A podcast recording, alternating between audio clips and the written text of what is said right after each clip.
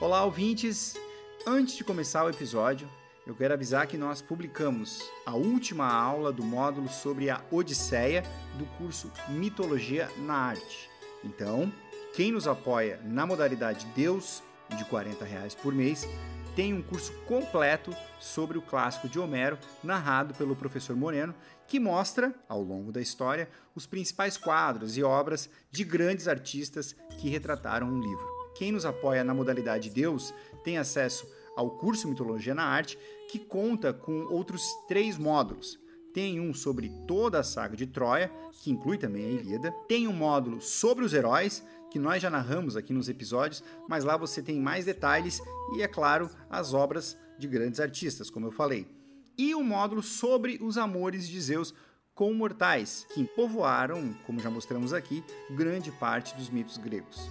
Além do curso, quem apoia também tem direito a PDFs com conteúdos exclusivos de todos os episódios. São mais de 50 documentos com quase 200 textos para você se aprofundar em mitologia. Como a gente sempre diz, esse podcast é feito com muito amor e carinho por nós, mas dependemos exclusivamente do apoio dos ouvintes. Então, se você gosta do nosso podcast, se você quer que este podcast siga por mais tempo, e nós temos muita história para contar ainda, então considere apoiar em noitesgregas.com.br barra apoiar. O link também está na descrição de todos os episódios do Noites Gregas, inclusive este que você está ouvindo agora. Caso você queira apenas nos ajudar pontualmente, pode também fazer um Pix em qualquer valor para a chave noitesgregas.gmail.com mais uma vez, muito obrigado pela sua audiência e tenha um bom episódio. Olá, amigo. Seja bem-vindo. Eu sou o professor Moreno, você está ouvindo mais um episódio de Noites Gregas o nosso podcast dedicado aos mitos e às narrativas que herdamos do mundo antigo. Lembro que no site noitesgregas.com.br, para cada episódio eu publico material extra, textos, vídeos, áudios, de acesso exclusivo para aqueles que nos apoiam. Aliás, precisamos muito desse apoio para manter esse projeto no ar. Visite o site noitesgregas.com.br e saiba como você pode ajudar. Bem, hoje vamos ver a irmã de Apolo, a irmã gêmea de Apolo, a misteriosa, a sedutora, a fascinante e a perigosa Artemis.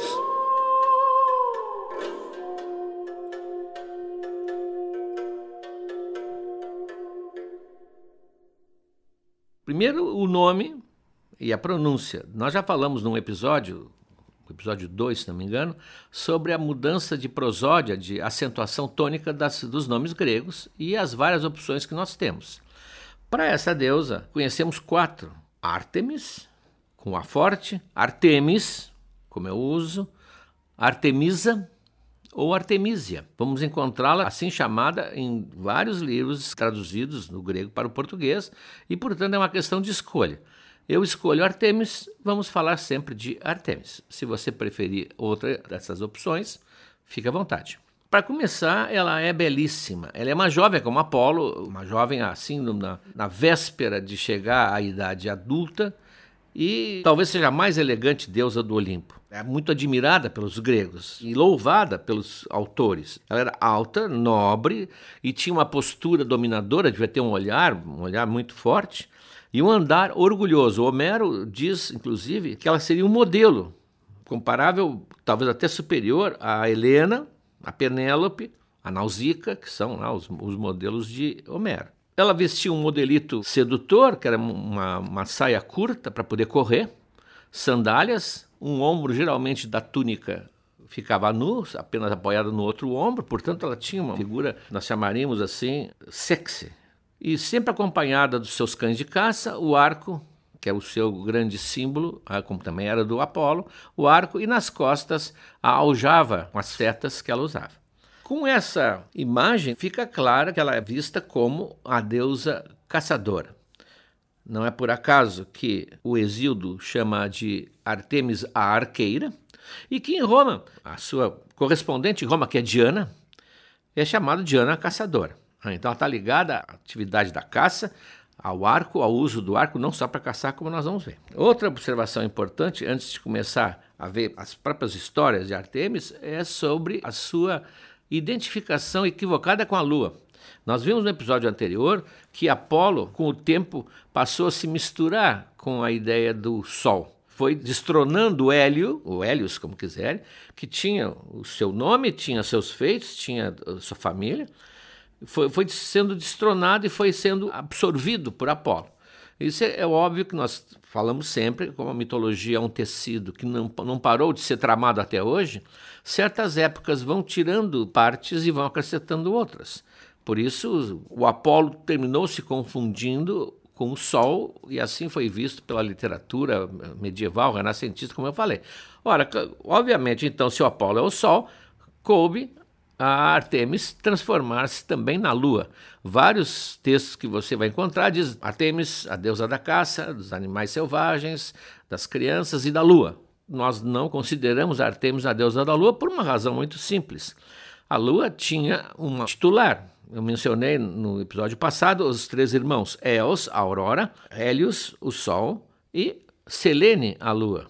Ora, dizer que Selene e Artemis são a, a mesma pessoa cria um problema óbvio. Artemis é uma das deusas virgens do Olimpo e Selene se apaixona por Endymion, num mito muito interessante, e tem 50 filhos. Está bem um pouco longe da virgindade, né?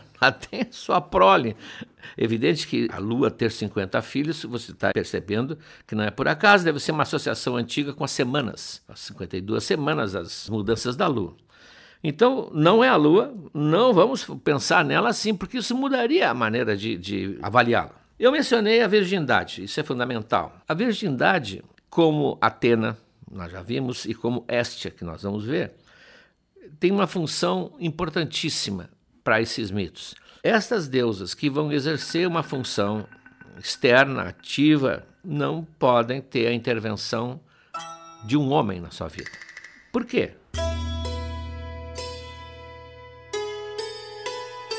essas deusas que se mantiveram virgens, principalmente Atena e Artemis, e também a Estia, que é a terceira, elas têm uma atividade que não admitiria a intervenção de uma figura masculina. Elas não podem pertencer a um homem. Por que eu digo pertencer? Na sociedade grega antiga, é a mesma que criou o Olimpo, e você está vendo desde o início que o Olimpo é patriarcal, portanto não pode esperar outra coisa dessa mesma sociedade. Nessa sociedade, a mulher estava sempre sob o domínio de um homem. Na sua existência, não importa, ela estaria sob o domínio, sob a área de decisões de um homem. Quando crianças, do pai ou do irmão mais velho, depois que casava, que não, praticamente não havia o não casar, era muito raro. Depois que casava, ela passava para o domínio intelectual, cultural, político do marido. A sociedade grega era patrilinear. Quando a moça casava, ela despedia-se da sua família e ia morar com a família do marido. Então, isso até talvez explique por que tem tanto mito em que o pai se opõe ao casamento da filha, porque ele não quer perder o contato com a filha. Tem umas dezenas, tem dezenas. Né? Nós vamos ver, tem até a Penélope, quando Ulisses casa com Penélope, o pai tenta convencê-los a morar com ele. E Ulisses ah, não, não vai ser assim, porque não era assim na Grécia. No caso da Atena, nós vimos que ela pede a Zeus expressamente para continuar casta, para manter a virgindade, e ele aceita alegremente. Primeiro, porque ela vai ser o seu grande auxiliar ah, na luta contra o mal, na distribuição da, dos dons da civilização para o homem. Mas, segundo, ele deve ter ficado secretamente feliz, porque assim ela vai ficar junto a ele para sempre. Ela não vai se afastar dele. Então seria impossível Atena exercer toda aquela função luminosa que ela exerce civilizatória se fosse casada na sociedade grega. Não digo hoje, mas na sociedade grega sim. E nesse caso, Artemis é fundamental. Né? Ela também conquista do pai, que é o Zeus, o direito de preservar a virgindade. Então essas deusas nunca casaram, nunca foram dominadas, violadas, uh, humilhadas por divindades masculinas, e a própria Afrodite respeita as três porque ela não pode interferir nos sentimentos delas. Se ela interferir nos sentimentos delas, seria quase impossível manter essa virgindade. É talvez por isso que elas deem assim uma aparência um pouco fria quando a gente ouve as suas histórias. Então, assim como Atena, Artemis não é movida por amor nem sexualidade, porque Afrodite, que seria responsável, se afasta e respeita a sua. Não é colega, porque ele é de outra geração. Afrodite se afasta e respeita a sua opção. Sempre ela vai ser jovem como Apolo, só que Apolo, que tem a mesma idade dela, não se pode dizer que ficou no mesmo estágio em que Artemis ficou. Artemis não vai ultrapassar aquele limite tênue que a levaria a ser mulher. Apolo tinha relações sexuais, tinha filhos, ele tornou-se um jovem homem, mas ela não. A única diferença da Atena e, e da Este é que ela não é assexuada, ela é sedutora, e isso, inclusive, levanta certas dúvidas se ela não teria um amor feminino, isso nós vamos comentar daqui a pouco. Mas ela desperta, inclusive, a paixão ou o desejo dos homens, enquanto as outras duas, não. Elas conseguiram neutralizar, cada uma da sua maneira, conseguiram neutralizar essa presença masculina na sua vida. Como ela não está ligada a nenhum matrimônio, ela vai escolher onde vai morar. É ela que escolhe ela que decide, ela não é dominada pelo pai nem pelo marido, então ela resolve, ela resolve viver longe da sociedade em geral. É uma maneira, inclusive, de evitar o contato né, com o mundo masculino que a oprime. Aqui um parênteses necessário. Na organização do espaço da Grécia Antiga, havia uma, uma, uma, divisão tripartida muito interessante. Havia o núcleo urbano, onde estavam, moravam as pessoas, onde estavam os edifícios públicos, religiosos, e cercado em volta por uma área de campos cultiváveis, Rora. Dali essa comunidade extraía o seu sustento. Fora dessas duas, mais além, o além era uma região totalmente entregue à natureza, é, chamado Scatia, Scatia, da mesma família de escatológico, e que seria traduzido, acho uma palavra muito bonita no português, pelos confins. É nesses confins que Artemis vai morar. Geralmente é uma zona montanhosa uh, ou escarpada, uh, que não dá para aproveitar para o plantio, por isso que não foi integrada à comunidade. Tem ilhotas inabitadas nos rios, zonas de Pantanal, zonas alagadas, vales profundos que não admitiriam o trabalho do, do arado, é nessa região que vai ser a região de Artemis. Ali vai ser o seu mundo. Ela se mantém, portanto, afastada da encrenca, digamos assim. Ah, ela sabe, ela conhece o mundo normal, ela sabe que se ela for ter uma vida normal com a proximidade da sociedade masculina, inclusive, ela vai se incomodar, como ela vai se incomodar mesmo nessa região, e ela então se mantém afastada. De vez em quando, é claro que não são espaços desertos, totalmente desertos, pode ter caçadores, é onde é óbvio, lenhadores, e ali também apicultores, porque a Grécia né, colocava as suas colmeias junto à floresta, geralmente, e hoje não é bem feito assim. É nesse espaço que ela se move. Não dá para imaginar temos no Olimpo. É, as idas dela ao Olimpo são breves, são ela vive afastada. Diríamos que ela vive na solidão, se não fosse até essas companhias, como nós vamos ver agora.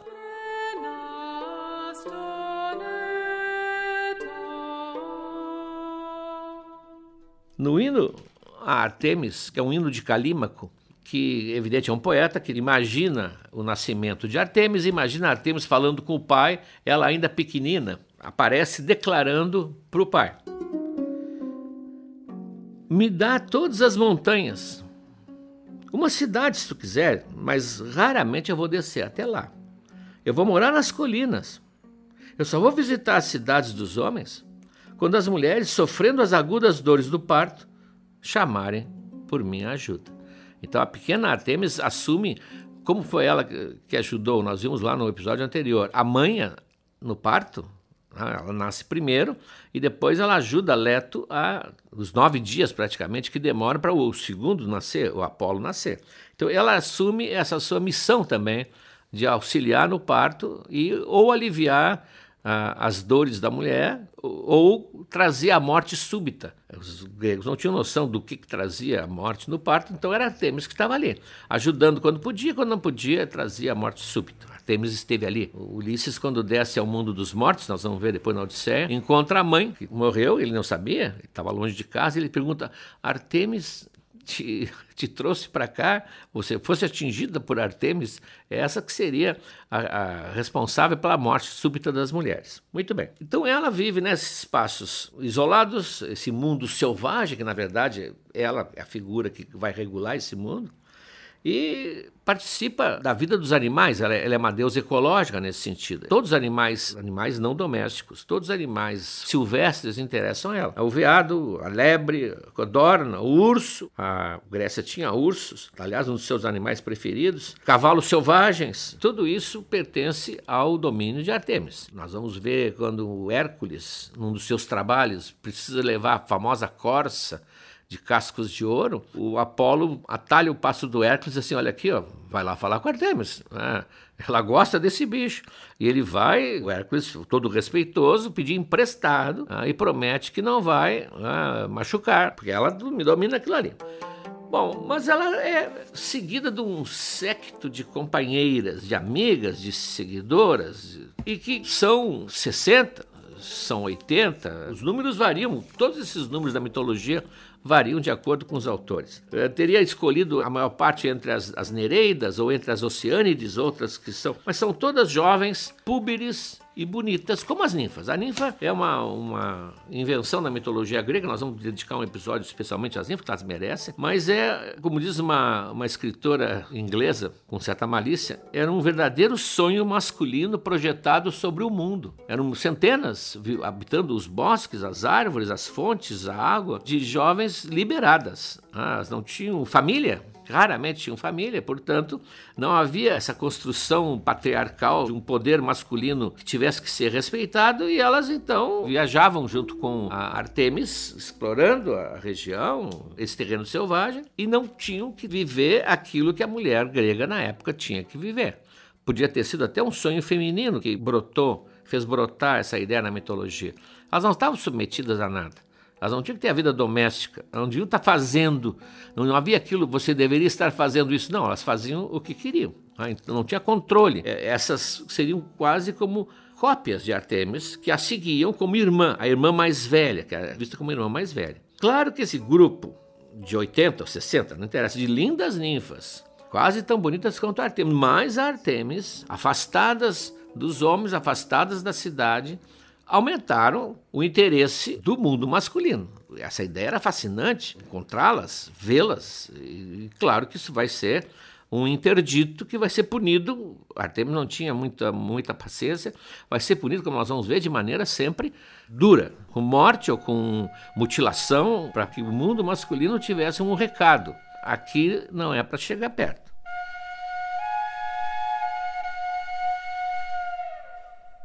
Enquanto elas andassem com ela, elas tinham que manter a virgindade. O Pausanias diz não não era para sempre, porque elas não eram imortais, não era para sempre, não até que chegasse a hora de ser dada a um homem.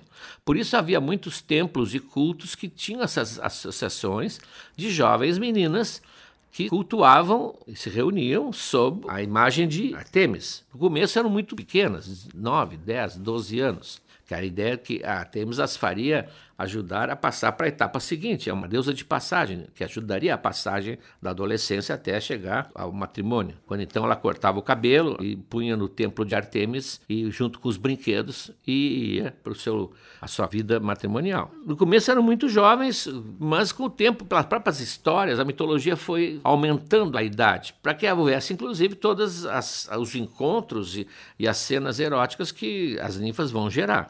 Então elas vão crescendo, digamos assim, na, na, na concepção da mitologia. Então são jovens de, de 16, 17, 18, 19, ali prontas quase para atravessar um passo e, se fosse o caso, casar. Aqui entra uma, uma, uma história que é muito significativa. Mostra bem como é que seria esse regime dela com seu grupo e nos faz imaginar que talvez, a literatura grega não tratou disso, porque a literatura grega, como eu já falei um dia, era masculina, mulheres não escreviam, são poucas as mulheres que escreviam, nós não temos informações. Talvez aqui se vislumbra a ideia de um amor entre mulheres. Não eram só amigas dela. É a história de Calisto.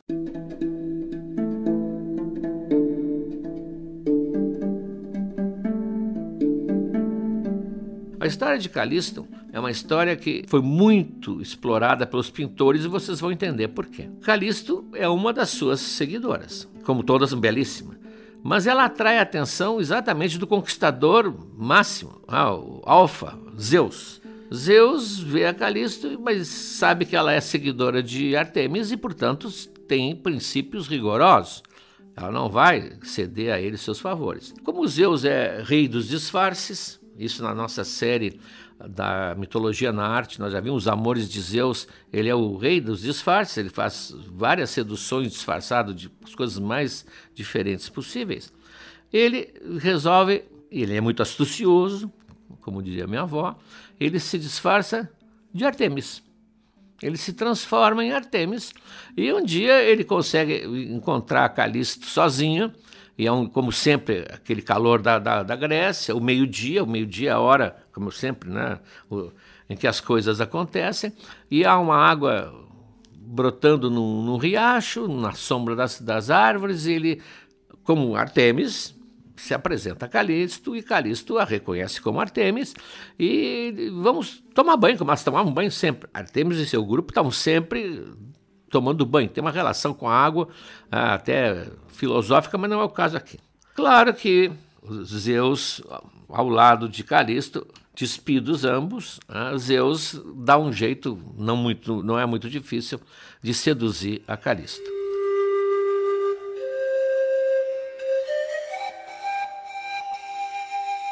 E como é Zeus, ela fica grávida. Fica grávida e passa a viver um, uma eterna tensão de disfarçar a gravidez. As roupas são soltas na época, os mantos, mas não adianta, ela vai se afastando do grupo, porque o grupo tem esses momentos em que há uma espécie de banho, um piscinão, digamos assim, vão, vão tomar um, um banho coletivo.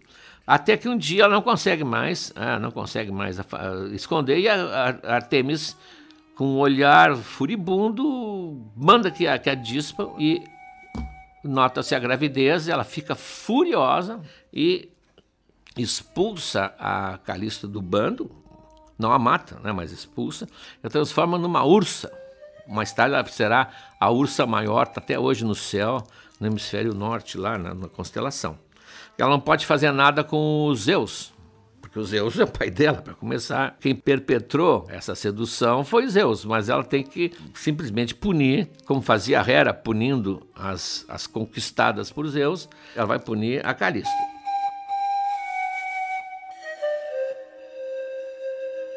Esse episódio deu aos pintores o ensejo de retratar o amor entre mulheres num ocidente dominado pela religião. A mitologia grega, aliás, serviu muito para isso. Ah, no Renascimento, nos anos, nos anos posteriores, ainda havia grande censura, mas pintar o nu na mitologia não tinha nenhum problema. Já mencionamos isso. Vários, inclusive, papas, os papas naquela época né, tinham suas amantes, encomendaram pinturas das suas amantes para botar na parede dos seus palácios em cenas mitológicas. Então tinha uma cena lá, tá, aqui representa fulana, na verdade era amante dele, pintada com toda a maestria daqueles grandes mestres do Renascimento, e era perfeitamente aceitável, socialmente aceitável. Então Calisto, o Zeus metamorfoseado em Artemis, seduzindo Calisto na beira da, da, do riacho, eram duas mulheres, não tinha, ele não tinha um crachá dizendo Zeus. Eram duas mulheres. Portanto, a imaginação dos pintores conseguiu com isso se libertar e há dezenas de quadros totalmente LGBT, digamos assim. Não teve melhor chance de ver e de acontecer isso. E ninguém podia dizer nada. É Zeus, transformado em Artemis, que está abraçando, acariciando, que está beijando a, a Calista.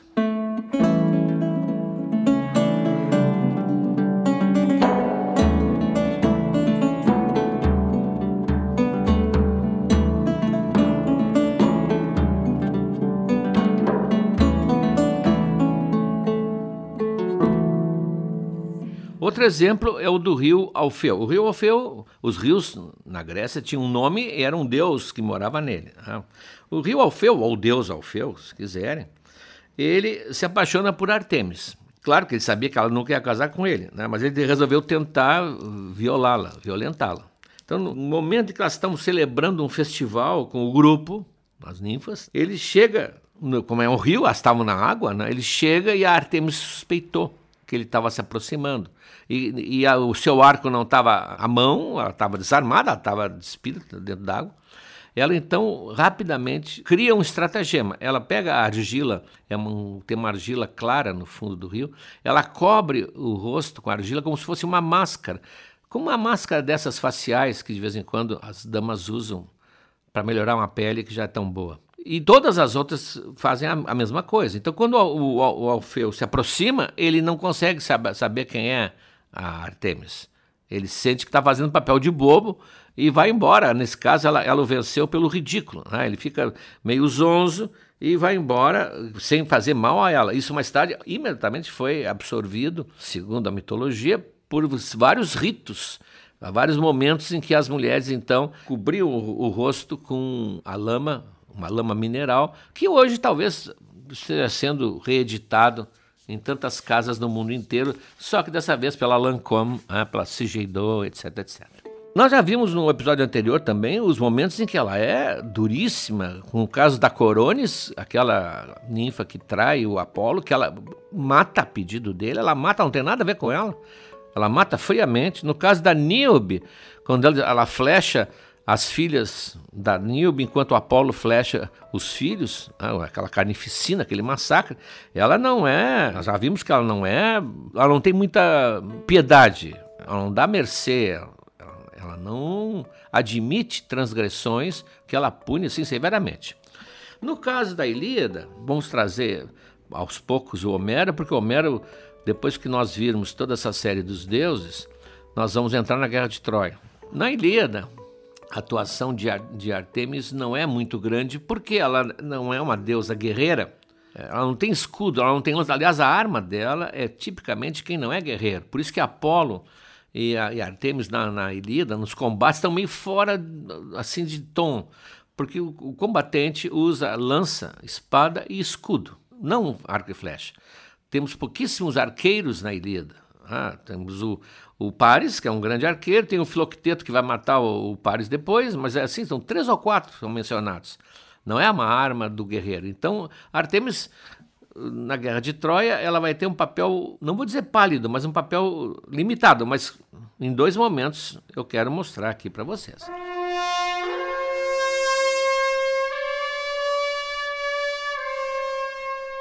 O primeiro é anterior à Ilíada, porque a Guerra de Troia começou muito antes da narração da Ilíada. A Ilíada narra alguns dias no décimo ano da guerra, portanto, houve dez anos antes e mais os, os antecedentes, que nós vamos ver depois peça por peça.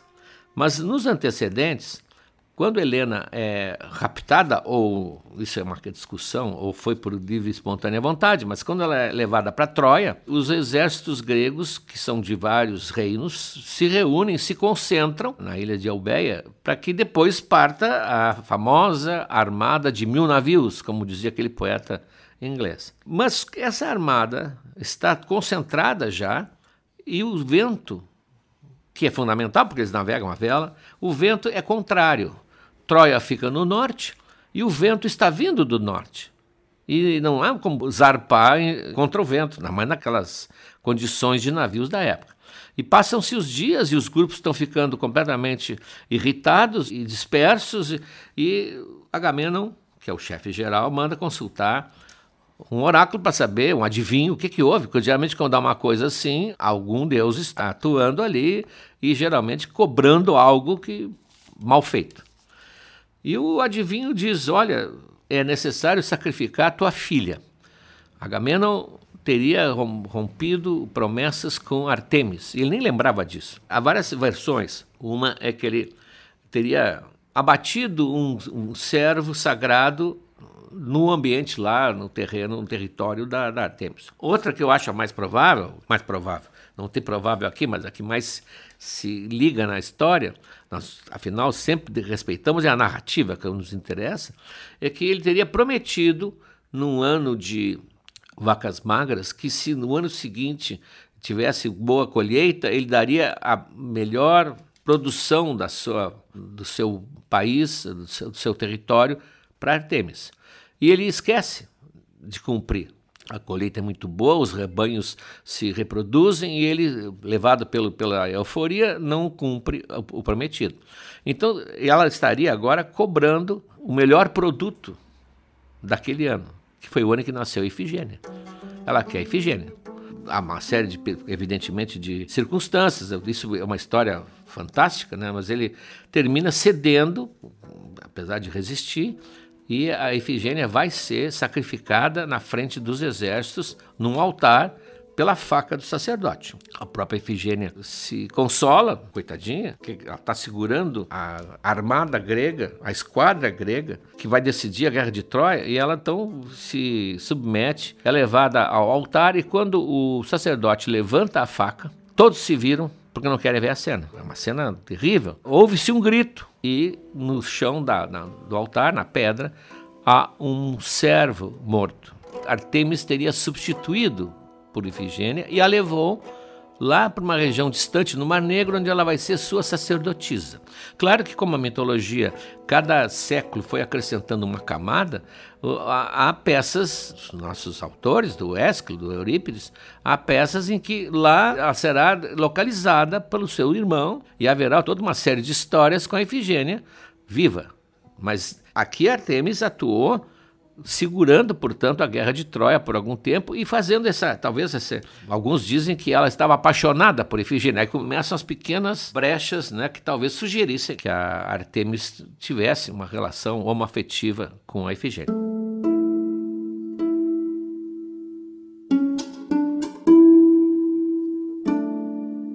Na própria Ilíada, ela é colocada, como dizia minha avó também, no seu devido lugar. Coitada, ela é uma moça, ela não é violenta assim em combate, ela realmente usa suas flechas, ela mata, é, ela não hesita, mas na Ilíada há um momento em que se separam os homens dos meninos ou as mulheres das meninas. Em toda a Ilíada, Zeus proíbe que os deuses se metam. Em quase toda a Ilíada, os deuses não podem se meter no combate porque ele diz os homens que decidam. Claro que há pequenas burlas aqui, pequenas burlas lá. Nós já vimos uma cena em que a Hera seduz Zeus lá em cima do morro para poder mudar o curso do combate enquanto estão ah, fazendo amor lá em cima do morro. Mas no fundo não pode. Até que um dia libera.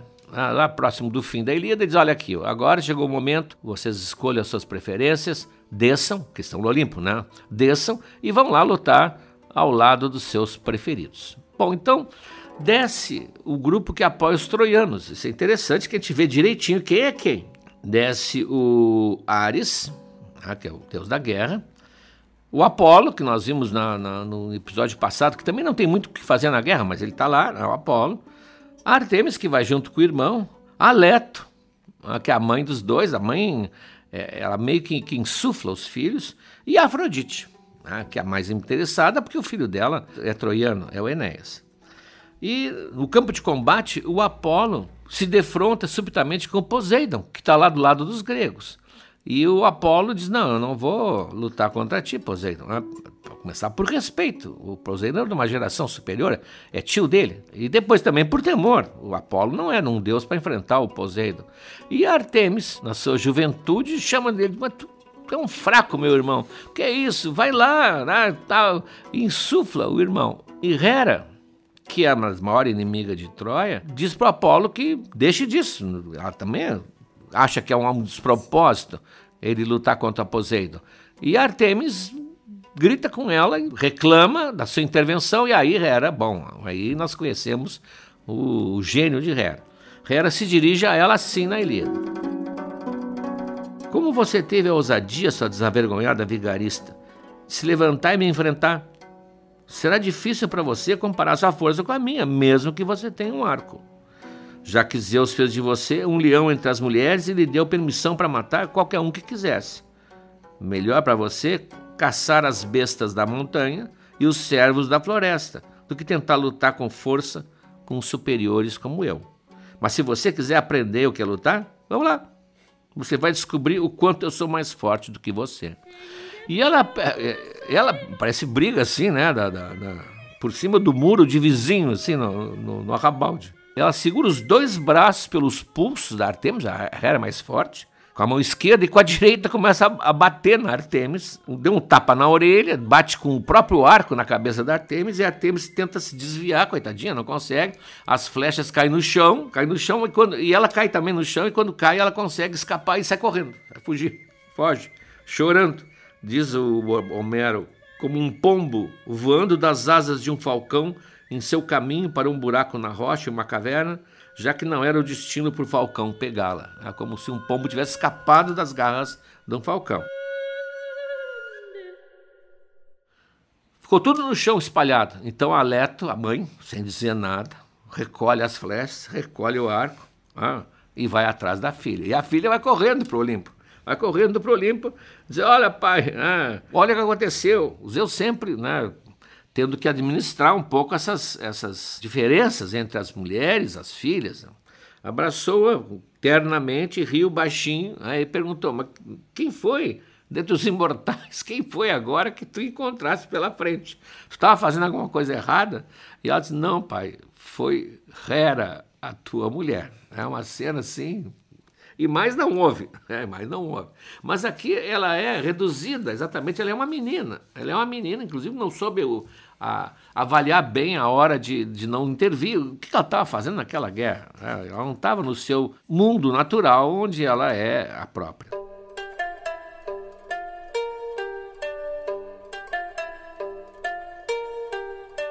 Bom, essa altura dos nossos podcasts, você deve ter percebido já que todos os personagens do Olimpo têm suas virtudes e defeitos, claro, iguais aos nossos. Claro que uma diferença que é essencial, como o autor notou muito bem, é que sendo deuses, eles podem levar esses defeitos, essas virtudes, a uma intensidade muito maior que a nossa. Então o Apolo foi mostrado como contraste, todos eles, todos, não há o bom, não há o mal, não há o, o perfeito, nós temos, são feitos à nossa imagem. Então a, a Artemis, como Apolo, cura, mas também mata. Ah, socorre as mulheres no parto, mas quando uma parturiente morre, foi a flecha dela, silenciosa, que a levou embora. Como a Senhora dos Animais, era um dos seus títulos, Potnia Theron, aparece nas imagens com a mão acariciando a cabeça de um leão, de uma pantera, ou com um viadinho abraçado no peito. Afinal, ela é uma deusa que ama os filhotes, principalmente os filhotes dos animais selvagens. Mas lá adiante ela aparece com uma lebre agarrada pelas orelhas que ela acabou de matar, como um veado que ela pega pelas patas de trás, a carcaça de um servo adulto, né?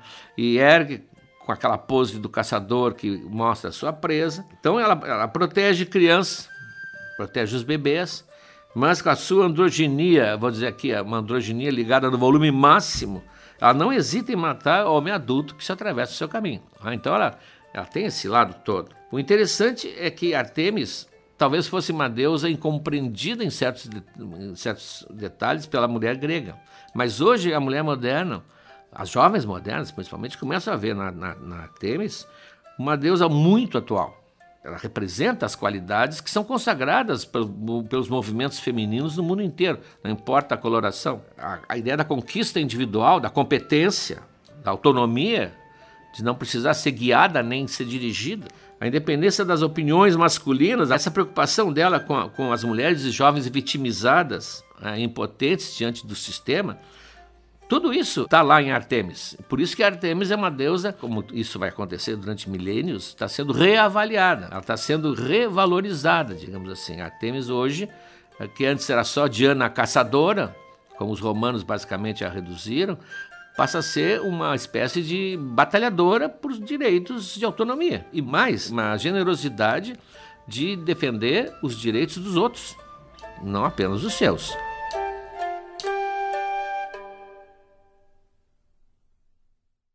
Olá, amigos. Chegamos agora ao terceiro ano do Noites Gregas. Já contamos muitas histórias, mas tem muito mais pela frente. Tem toda a Ilíada, a Odisseia, as Metamorfoses de Ovid e muitas outras coisas. Mas para que a gente consiga seguir em 2023, para produzir esse podcast que nos dá muito prazer, mas também muito trabalho, nós precisamos do apoio de vocês. Acesse noitesgregas.com.br barra apoiar, o link está na descrição desse episódio, e veja como você pode ajudar. Um abraço.